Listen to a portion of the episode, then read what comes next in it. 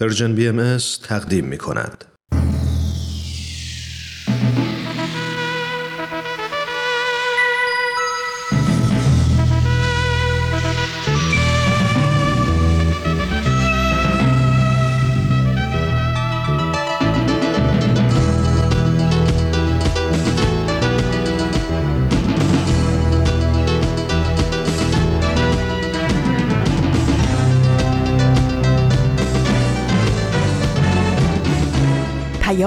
دوست برنامه ای برای تفاهم و پیوند دلها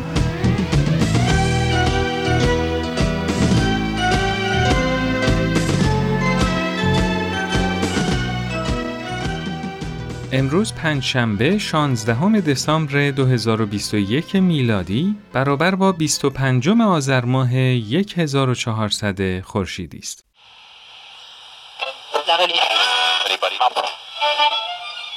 اینجا جا به جاست. صدای ما را از پرژن بی ام میشنوید.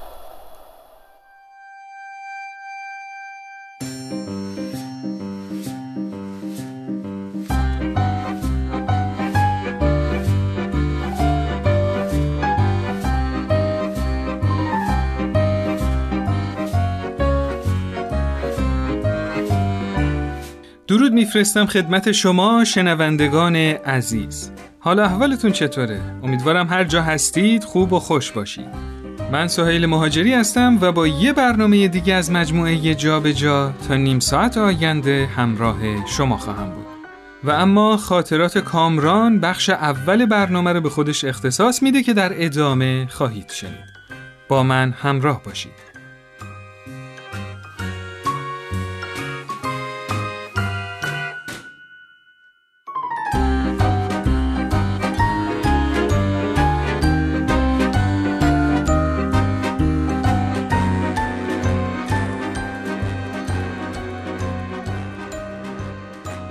داشتیم می‌رفتیم مهمونی.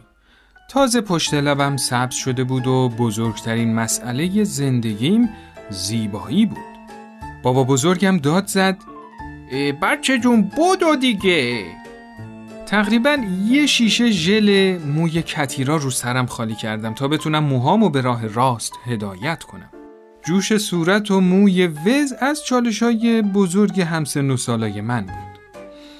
بچه های دهی شستی به قدرت مهار کنندگی ژل موی کتیرا واقفن. البته چالش های خودش هم داشت. کتیرا که خشک می‌شد، موها یه جوری مثل سنگ صف می‌شد که دستگاه تخریبم نمی‌تونست تکونش بده. ولی کافی بود دستت به موهات بخوره، کلت پر می‌شد از پوسته های سفید. اون وقت بود که باید هر طور شده به آب دسترسی پیدا می‌کردی تا دوباره به موهات آب بزنی ولی چون موها خیز می‌شد دوباره وز می‌شد. وقتی هم که خشک می‌شد دیگه مثل اولش صفر نمی‌شد. اصلا یه وضعی. علا رقم همه این چالش ها کله ای که ژل کتی را داشت تومنی دوزار نسبت به بقیه کله های ارگانیک توفیر داشت. والا! خلاصه با یه شلوار لی راسته و کت تک اومدم بیرون. از بابا بزرگم که یه دست کچلوار پارچه‌ای تنش بود پرسیدم تیپم چطوره؟ گفت عالی بابا جان عالیه گفتم واقعا؟ گفتش آره بابا جان خدا رو شکر به یکی از سوالای بنیادی زندگی قبل مرگم پاسخ دادی بابا این که میگن عقل به سن آدما نیست و کوچیک و بزرگ نمی‌شناسه دیگه همینه دیگه بابا چشام برق زد خداییش بابا بزرگم تا حالا اینطوری ازم تعریف نکرده بود. گفتم خب بابا بزرگ چه سوالی؟ جواب داد والا همیشه برام سوال بود که شترگاف پلنگ چه موجودی می‌تونه باشه بابا؟ با دیدن این ریختت دیگه کاملا متوجه شدم. بعد یهو قاطی کرد و داد زد. بچه جان تو عقل نداری؟ تو اون کلت عقل نیست آخه. این چه افتضایی تنت کردی؟ گفتم بابا بزرگ کجای کاری؟ این لباس اوج خلاقیته. بچه این خلاقیت که هیچ حماقیت هم نیست آخه که. گفتم یعنی چی اون وقت؟ یه واژه خلاقانه است از ریشه همقه به معنی بسیار بسیار نوآورانه. بله تو همون لحظه بود که نه تنها معنای تقابل سنت و مدرنیته رو همچی خیلی عمیق درک کردم در این حال به مفهوم هارمونی و هماهنگی هم فکر کردم. هرچی بزرگتر شدم دیدم چقدر پیچیده است که جامعه ای درست کنیم که هم افراد بتونن متفاوت باشن و هم تفاوت همو بپذیرن. در این حال چقدر به خلاقیت نیازه تا این تفاوت با هم هماهنگ بشن و ترکیبشون به قول پدر بزرگم شترگاف پلنگ یا هماغانه نشه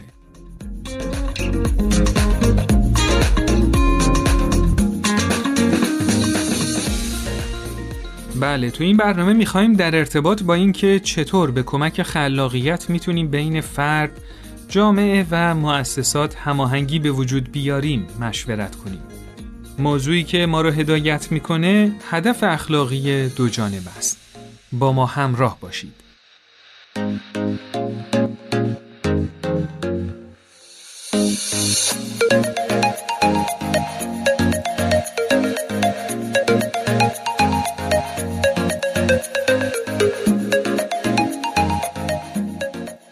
خب رفقا خیلی خوشحالم که بهتون بگم. امروزم این شانس رو داریم که دقایقی رو با دینا جان باشیم و از تجارب ایشون و دوستانشون در عرصه جامعه سازی بشنویم. ممنونم سهر جان. هر بار دعوتم می‌کنی؟ از اینکه احساس می‌کنم این فرصت رو دارم که بخشی از خاطرات بسیار موثر اشخاصی که توی رسانه ها کمتر خونده شنیده یا دیده میشن رو بیان کنم خیلی حس مفید بودم می‌کنم. خب حالا با این تعریفی که از برنامه کردی حتما جلسه بعدم دعوتت می‌کنیم. حالا از شوخی گذشته برنامه ما اتفاقا به جایی رسیده که نیاز داریم در مورد یه سری مفاهیم انتظایی برامون مثال بزنیم.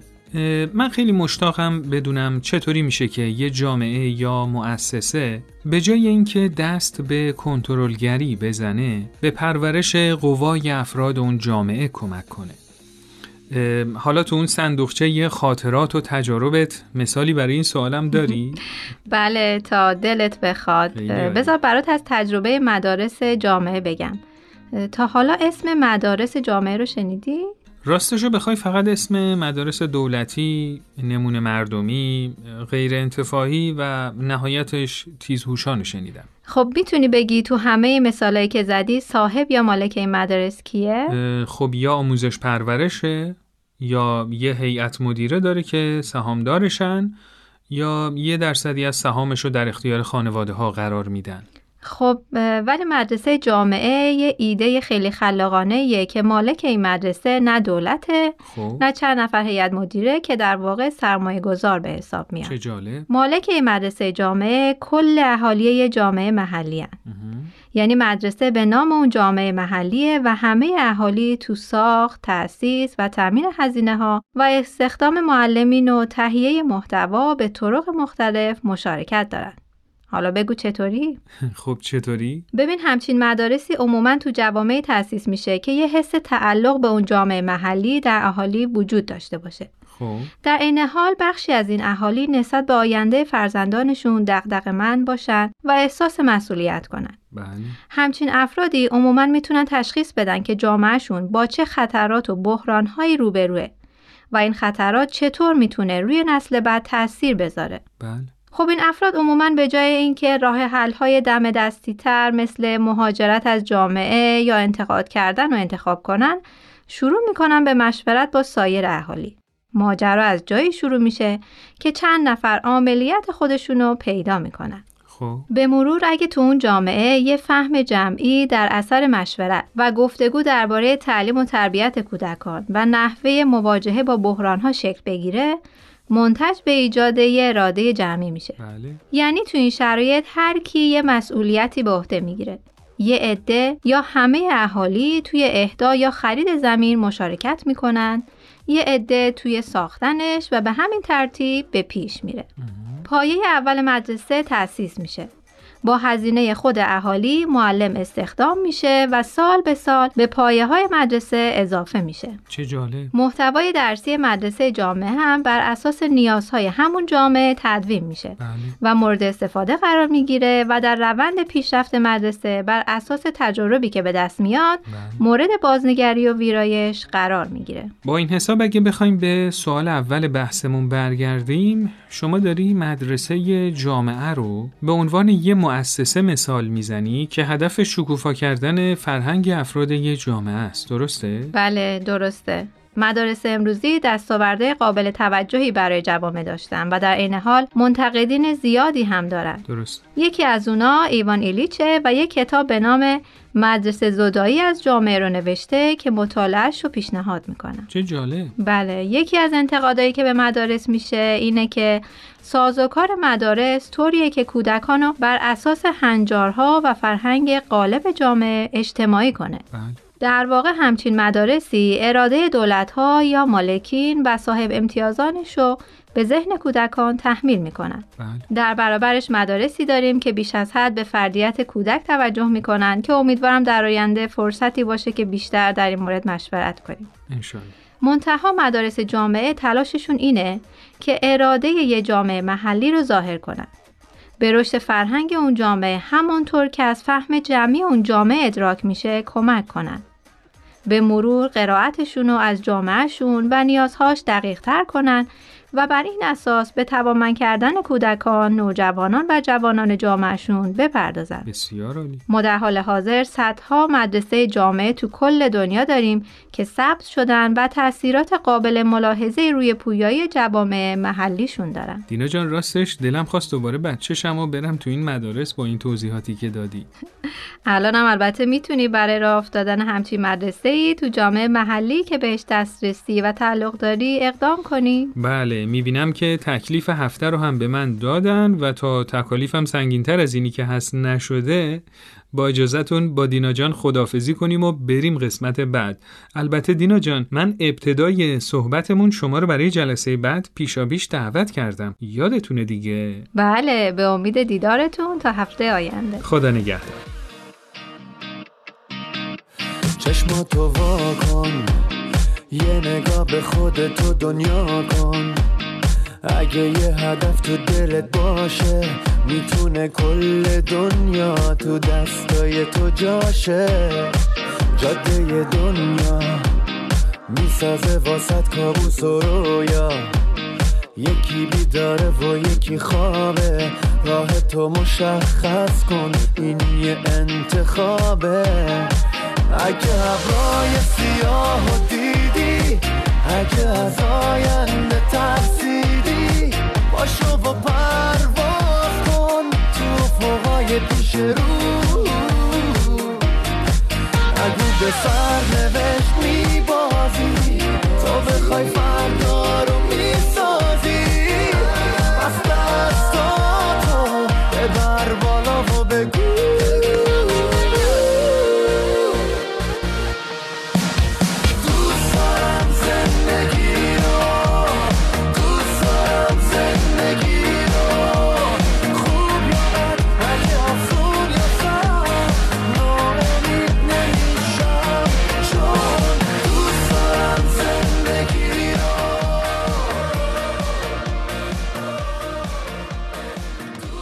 خب همراهان عزیز همچنان با مجموعه جابجا در خدمتتون هستیم با شماره تلفن 201 240 560 2414 در تلگرام و واتساپ می‌تونید نظرات خودتون رو برامون بفرستید. تو این بخش ملینا و نیمای عزیز همراه من هستن. بچه ها سلام، مرسی که امروزم وقتتون رو به من دادین. سلام بر شما و ملینای عزیز مرسی از دعوت مجددتون سلام خیلی ممنون از دعوتتون خب ما تو برنامه قبل اشاره کردیم که چطور وقتی به سمت تحول یه اجتماع حرکت می‌کنیم باید ماهیت فرد، جامعه، مؤسسات و همینطور روابط بین اونا تغییر کنه. نیما جان این عبارت خیلی کلی نیست؟ به نظرت میشه توصیف دقیق تری از این تغییر و تحولات داشته باشیم؟ بله حتما. من معمولا هر وقت به مفهوم اجتماع فکر می‌کنم یاد ارکسترهای با شکوه یانی میفتم بله. که هر ساز تو این ارکستر صدای منحصر به فرد خودشو داره.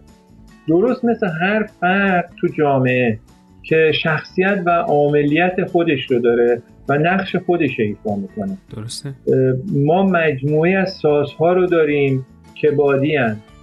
مجموعه دیگه از سازها ذهی هن. مجموعه از سازها کوبه‌ای هن.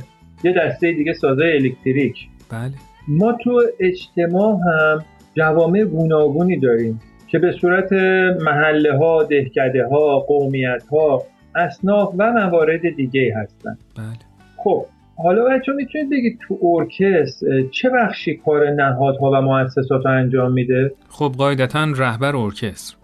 بله. منم فکر می‌کنم شاید آهنگساز و تنظیم کننده هم به نوعی در نقش هماهنگ کنندگان و هدایت کنندگان قوای سازها و نوازنده ها باشن. بله بله. و همینطور سایر نهادهایی که مکان تمرین رو فراهم می‌کنن. یا ممکنه اسپانسر پروژه باشن بلیت میفروشن تبلیغات می‌کنن و امثال اینجور کارا. نیما جان به نظرم تو این مثال شما بین دو مفهوم اجتماع و جامعه تمایز قائل شدی. درسته؟ دقیقا. اجتماع یا سوسایتی از مجموعه افراد. مؤسسات و جوامع یا کامیونیتی تشکیل شده. بله. مثلا مجموعه جوامع روستایی و محله های شهری توی یک کلان شهر که یه اجتماع می‌تونه باشه قرار می‌گیرن درست. نیما فکر کنم فقط شما با کنسرت های یانی خاطره نداریم. خیلی از ما با شکوه و عظمتی که از مشارکت و هماهنگی بین سازها تو کنسرتاش ایجاد میشه تجارب روح بخشی داشتیم. اگه اشتباه نکنم می‌خوای با این مثال نشون بدی که چطور توی اجتماع افراد جوامع و مؤسسات می‌تونن با هماهنگی با هم به یک کل منسجم تبدیل شن.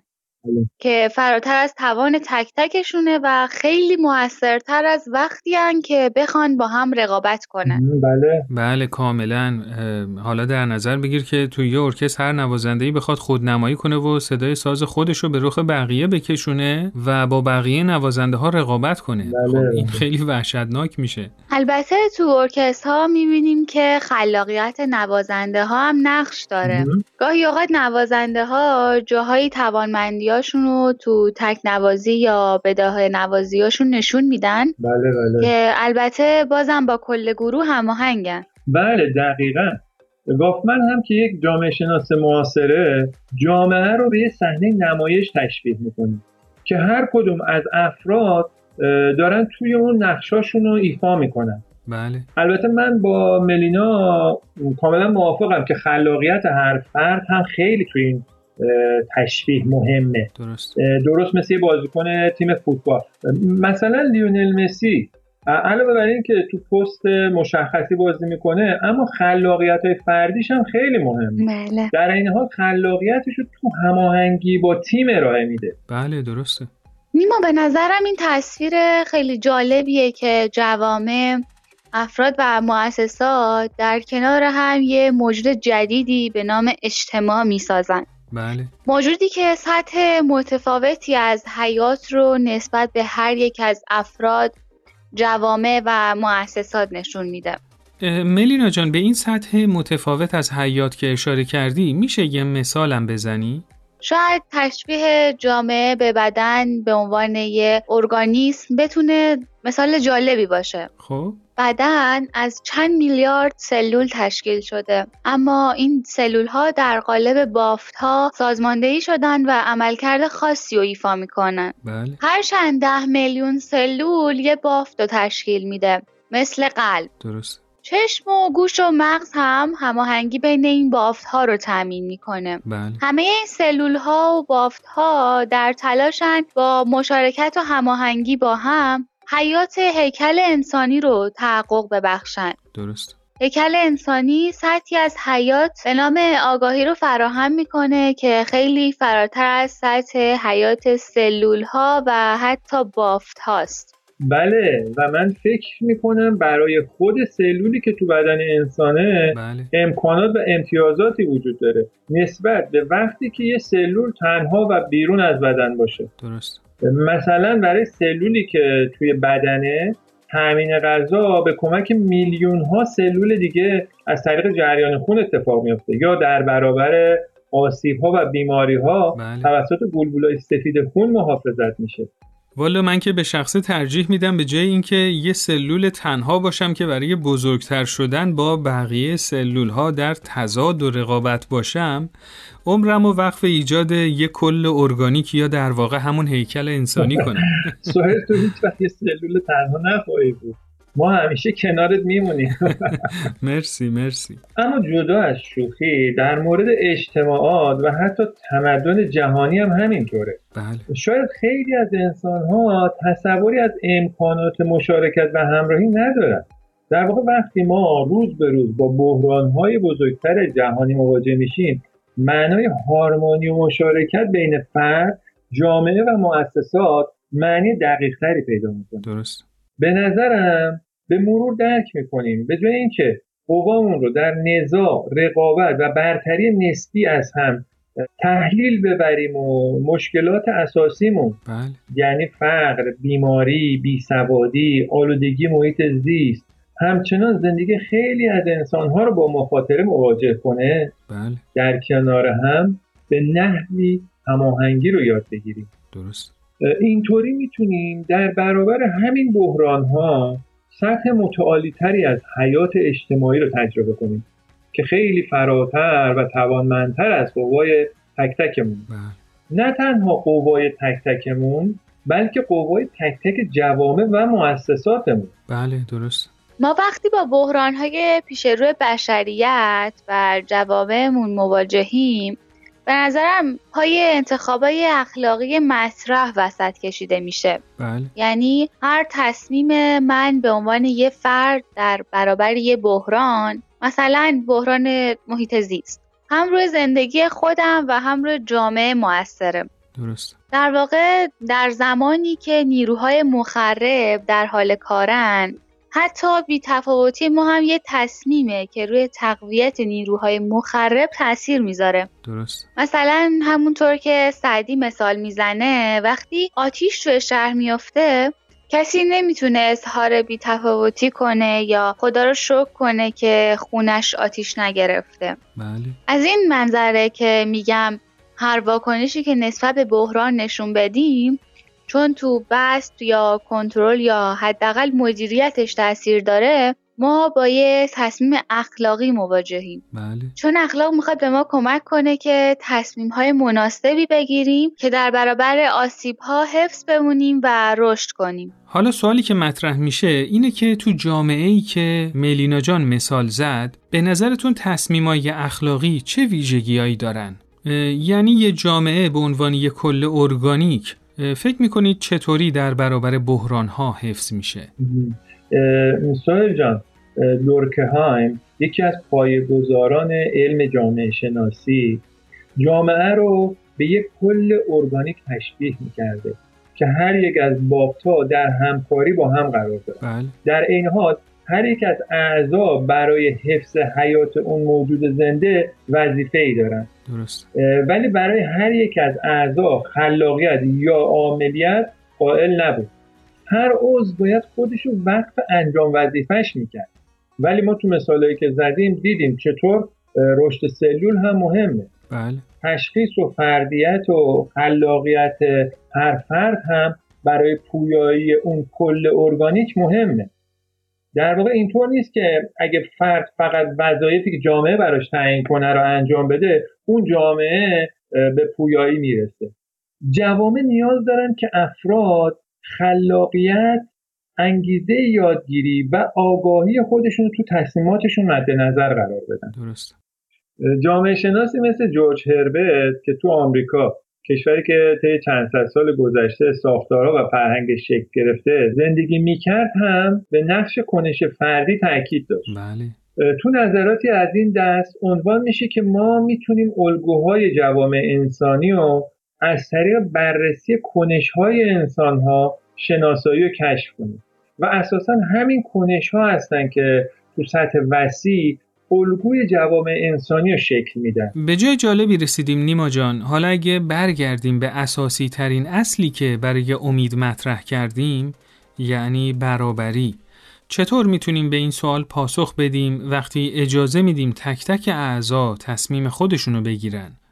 بچه ها به نظرتون این کسرت آرا اختلاف ایجاد نمی‌کنه؟ ساحل جان بیا خودمون رو توی تک تک مثالهایی که زدیم تصور کنیم. بله. وقتی توی شهر آتیش سوزی میشه یه فرد خلاق که خودش رو توی جامعه پویا و ارگانیک تصور می‌کنه در هر لحظه قاعدتا دو تا سوال از خودش می‌پرسه تا بتونه تصمیم اخلاقی بگیره. درست. یکی این که من برای حفظ خودم باید چی کار کنم؟ دوم اینکه برای حفظ شهر و همشهریام چه نقشی می‌تونم بپذیرم؟ بله.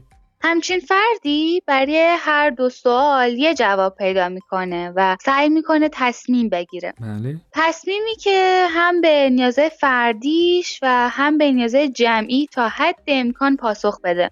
جامعه‌ای که افراد زیادی توش به این نحو به تصمیماتشون فکر کنن بیشترین تاباوری و تجربه خواهد کرد. ما به همچین انتخابایی تصمیمای اخلاقی دو جانبه میگیم. حالا شما می‌تونید ببینید که یه سلول در واکنشش در برابر یه عامل آسیبزا مثل ویروس چطور عمل کردی و انتخاب می‌کنه که هم به رشد خودش و هم به حفظ حیات بدن کمک کنه. درست. همین سوالا رو برای یه نوازنده ارکستر یا یه بازیکن می‌تونیم مطرح کنیم. وقتی در برابر بحران مواجه میشن. بله. در واقع همچین الگویی داره سعی می‌کنه ما جوامع، مؤسسات، اجتماعات و تمدن جهانیمون رو در برابر بحرانهای مشترکی که داریم مقاوم کنه. بله. حتی امکان رشد رو براش فراهم کنه. ببخشید واقعا حرفم خیلی طولانی شد. نه خواهش می‌کنم. خیلی ممنون ملینا جان. خواهش. اینقدر خوب این مطالب رو توضیح دادی که اصلا متوجه گذر زمان نشدم. با مثالایی که زدی فهمم نسبت به حضور فرد و جامعه و نقشی که می‌تونن به نحوی خلاقانه داشته باشن واضح تر شد. نیما جان به نظرم ملینا از واژه خلاقیت به نحوی استفاده کرد که برای من جالب و متفاوت بود. یعنی صرفاً به نوآوری خلاقیت نگفت. اینطور بود درسته؟ دقیقا از این منظر خلاقیت صرفا تولید چیزی که پیشتر بوده نیست یا ابراز خودی که منحصر به فرده و می‌تونه از جامعهش منفک باشه یا در رقابت و تضاد با بقیه باشه بله. همچین خلاقیتی در برابر نیروهای مخرب توانایی این که جامعه رو به سمت پویایی هدایت کنه نداره. باعث افزایش تاباوری جامعه نمیشه. در برابر نیروهای مخرب پیدا کردن راه حل هایی که هم نیاز فرد و هم نیاز جامعه رو در نظر بگیره کار ساده ای نیست. بله. یه ذهن روان و روح پویا می‌خواد که بتونه نیازهای خودشو جامعهش رو ببینه بله. در برابر بحران منفعل نشه بتونه یه راهکار به جهت برون رفت از شرایط پیشنهاد بده و تصمیماتی بگیره که خیر خودش و سایرین رو در نظر داشته باشه بله. همچین خلاقیتی به انسجام و مشارکت جامعه کمک می‌کنه. درست. و همچین خلاقیتی حقیقتا منضبطه. بسیار عالی نیما جان. وقت برنامه‌مونم رو به اتمامه. فقط به عنوان آخرین سوال ملینا جان با مثالی که گفته شد فهم من نسبت به نقش فرد یک کمی روشنتر شد. ولی در مورد جامعه و مؤسسات توی یه اجتماع ارگانیک که هنوز ماهیت و روابطشون تغییر پیدا می‌کنه هم می‌تونیم صحبت کنیم؟ حتما. ساحل جان منتها این بحث یه کمی مفصله. اگه موافق باشی جلسه آینده در موردش صحبت کنیم. بله خیلی ممنون. ملینا و نیمای عزیز تا برنامه بعد خدا نگهدار. از هر دوتون خیلی ممنونم. عزیزان جان خدا نگهدار. منم تشکر می‌کنم. گفتگوی خیلی خوبی بود. خدا نگهدار.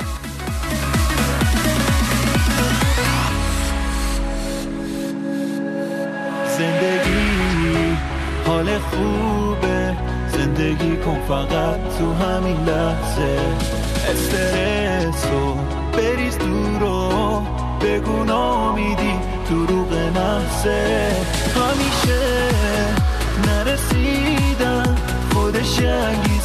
واسه رسیدن. نگاه کن روزای خوب دارن به سمت تو دست کن میدن خب همراهان عزیز این قسمت از برنامهمون هم به پایان رسید. شما می‌تونید با شماره تلفن 201 240 560 2414 در تلگرام و واتساپ و همینطور آیدی at sign Persian BM contact در تلگرام با ما در تماس باشید و نظرات خودتون رو برامون ارسال کنید. و اینکه شما می‌تونید این مجموعه رو تو اپلیکیشن های پادکست خوان subscribe کنید تا به محض آپلود کردن قسمت جدید از اون با خبر بشید. و همینطور امتیاز دلخواهتون رو به این برنامه بدید و اگر از این برنامه خوشتون اومد حتما برای دوستای خودتون ارسال کنید. تا برنامه دیگه خدا نگهدار.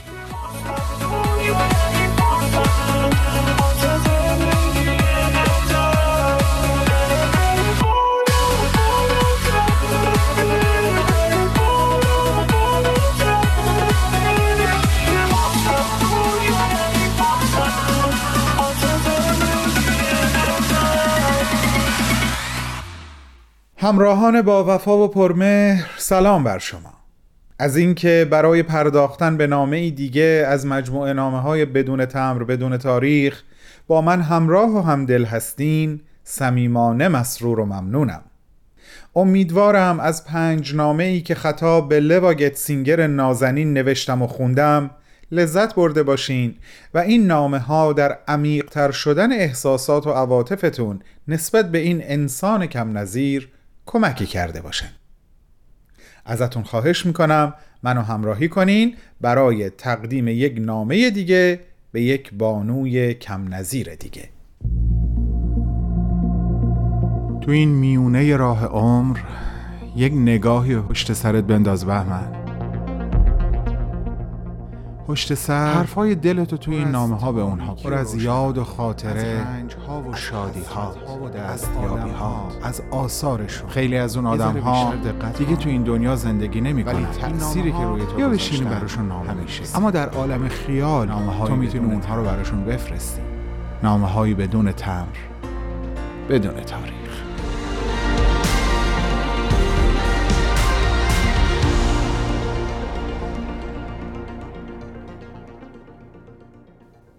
بانوی نازنینی که نامت به بلندای تاریخ باقی و برقرار خواهد موند. درود بر تو. یقین دارم در عالم بالا در کنار حضرت عبدالبها و همچنین دختر و داماد عزیزت بسیار حال خوب و خوشی داری. با این مقدمه و با این احوال پرسی بعید می‌دونم که بتونم نام تو رو برای مدتی طولانی از شنوندگانمون مخفی نگه دارم. پس اجازه بده همین اول نامه بیانی از حضرت عبدالبها رو با خودت و عزیزانمون در میون بذارم. بیانی که با ذکر نام خودت آغاز میشه. می مکسول بهایی حقیقی است. نفسی بر نیاورد و سخنی بر زبان نراند مگر از برای خدمت امرالله. هر کس او را دید از معاشرت با او خود را در ملکوت ابها یافت. مصاحبت با او اسباب ترقی روح و سرور آسمانی می گردد.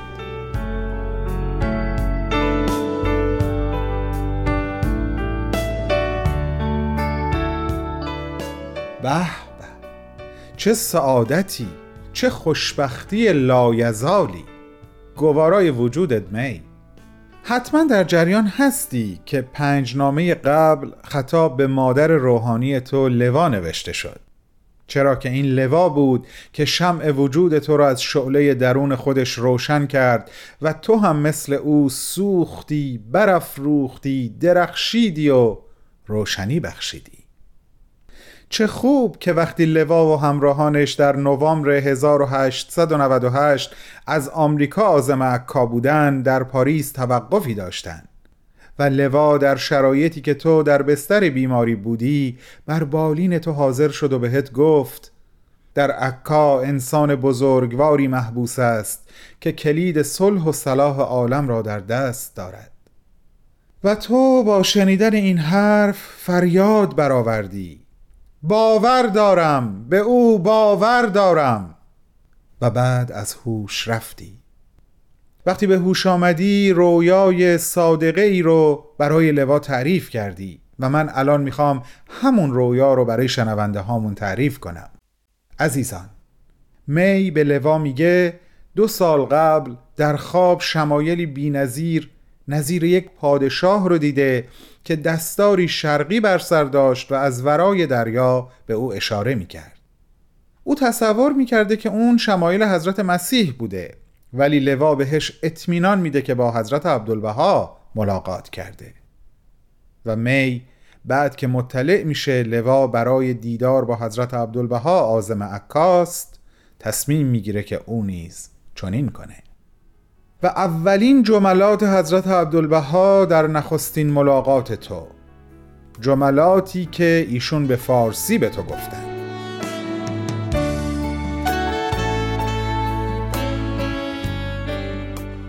اکنون مصائب وارده بر تو به پایان رسیده است. اشکهای خود را از چشم پاک کن. عاقبت خاک پرحاصل قلبت به سبب تجربیات گوناگون تو در زندگی آماده کاشتن بذر حیاتی نوین است.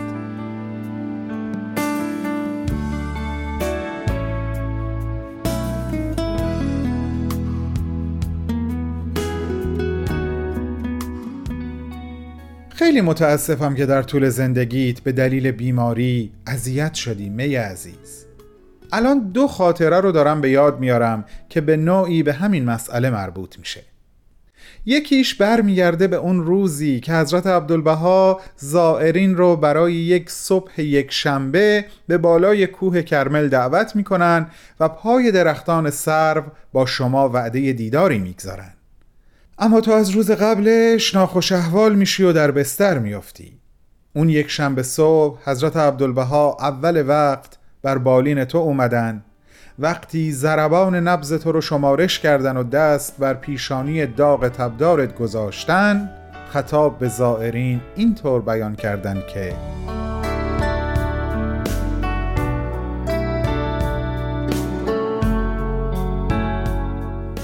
امروز دیداری از کوه کرمل نخواهیم داشت. به جای دیگری خواهیم رفت. ما نمی توانیم برویم و یکی از بندگان محبوب خداوند را تنها و بیمار رها کنیم. هرگز نمی توانیم شادی را تجربه کنیم مگر اینکه همه با هم شادمان باشیم.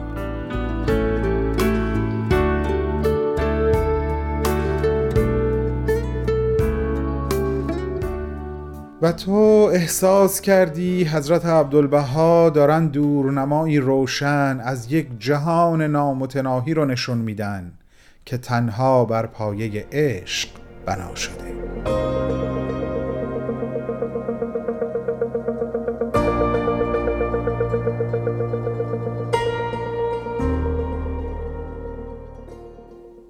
و یک خاطره دیگه مربوط میشه به اون وقتی که مجددا حضرت عبدالبها از همه شما دعوت می‌کنن که صبح روز بعد ساعت شش در معیت ایشون آماده رفتن از حیفا به سمت عکا و آرامگاه حضرت بهاءالله باشین.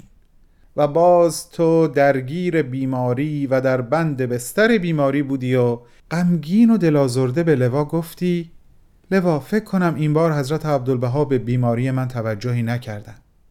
صبر داشته باش می. صبر کن تا گوشه ای از قدرت آسمانی حضرت عبدالبها رو یک بار دیگه تجربه کنی. ایمان داشته باش. و افتاد اون اتفاقی که باید می افتاد افتاد اون اتفاقی که لوا بشارتش رو با اطمینان به تو داد. دمدمای صبح بود که از خواب بیدار شدی و احساس کردی سلامتی و بهبودی مثل یک نسیم داره به جان و روحت میوزه. و فهمیدی که حضرت عبدالبها دارن برای بندگانشون دعا می‌خونن. تا اون روز در کمال صحت و سلامت به همراه سایرین در معیت حضرت عبدالبها به عکا به آرامگاه حضرت بهاءالله موسوم به روزه مبارکه رفتی و یکی از بهترین و ماندگارترین تجربیات زندگی ارزشمندت در دفتر زندگیت رقم خورد. دوباره میگم گوارای وجودت بانو.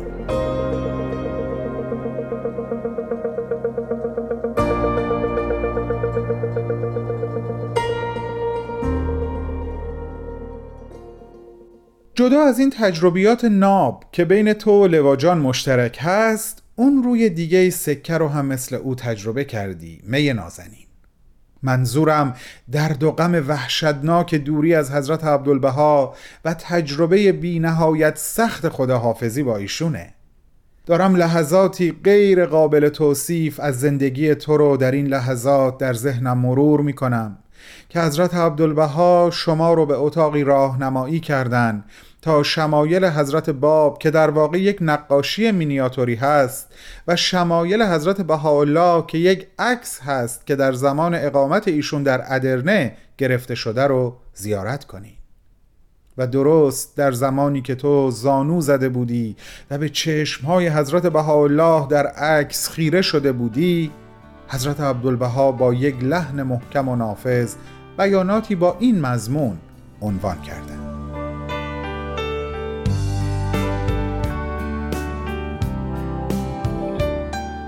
اکنون زمان اون فرا رسیده که ما از هم جدا بشیم. اما این جدایی فقط صورتی عنصری داره. ارواح ما همچنان در کنار هم خواهد بود. هرگز از یاد نبرین. به دیده کمال به همدیگه نظر کنین. منو به خاطر بیارین و مانند من باشین. هنگام خواب و بیداری در وقت صرف غذا زمانی که احساس ناراحتی دارین سلامتین یا بیمار هستین در کنار دوستانتون به سر می‌برین یا دشمنان اون زمانی که بارون تایید و تحسین و یا انتقاد و تقصیر بر سرتون میباره هرگز به خودتون و زندگیتون فکر نکنین. چون که هیچ کدوم از این امور رو نباید مهم بدونین. منو در نظرتون بیارین و همانند من باشین. مثل مردگان چشم از خودتون و دنیای پیرامونتون ببندین. اون وقت دوباره متولد و به ملکوت الهی داخل خواهین شد. به شم نگاه کنین چطوری نورافشانی می‌کنه؟ زندگی خودش رو قطره قطره فرو میریزه تا شعله های گرم و نورانی منتشر کنه.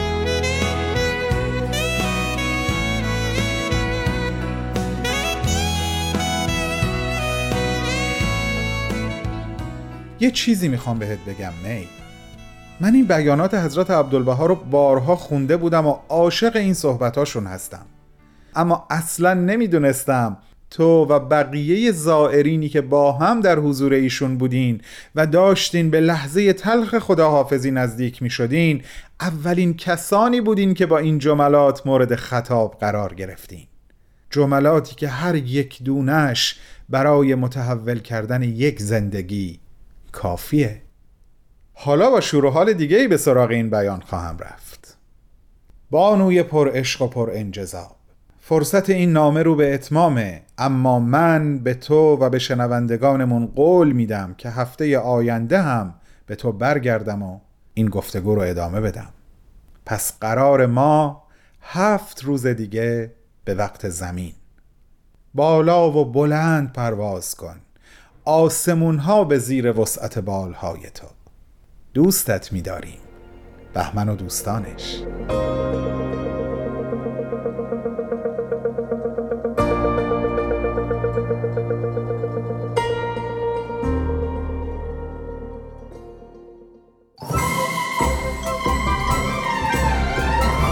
شما تو ماشین پادکست هفت گوش می‌دید؟ آها بیشتر به بخش گفتگو علاقه مندین دوست دارید اخبار رو با از این دنبال کنی؟ داری چی کار می‌کنی؟ داری اینا رو برای ما ایمیل می‌کنی؟ آخه کسی موقع رانندگی توی ماشین تکست میده؟ تو رو خدا این کارو نکن مراقب باش پادکست هفت هر جمعه رادیو پیام دوست. موقع گوش دادن به ما مراقب باش تصادف نکنی.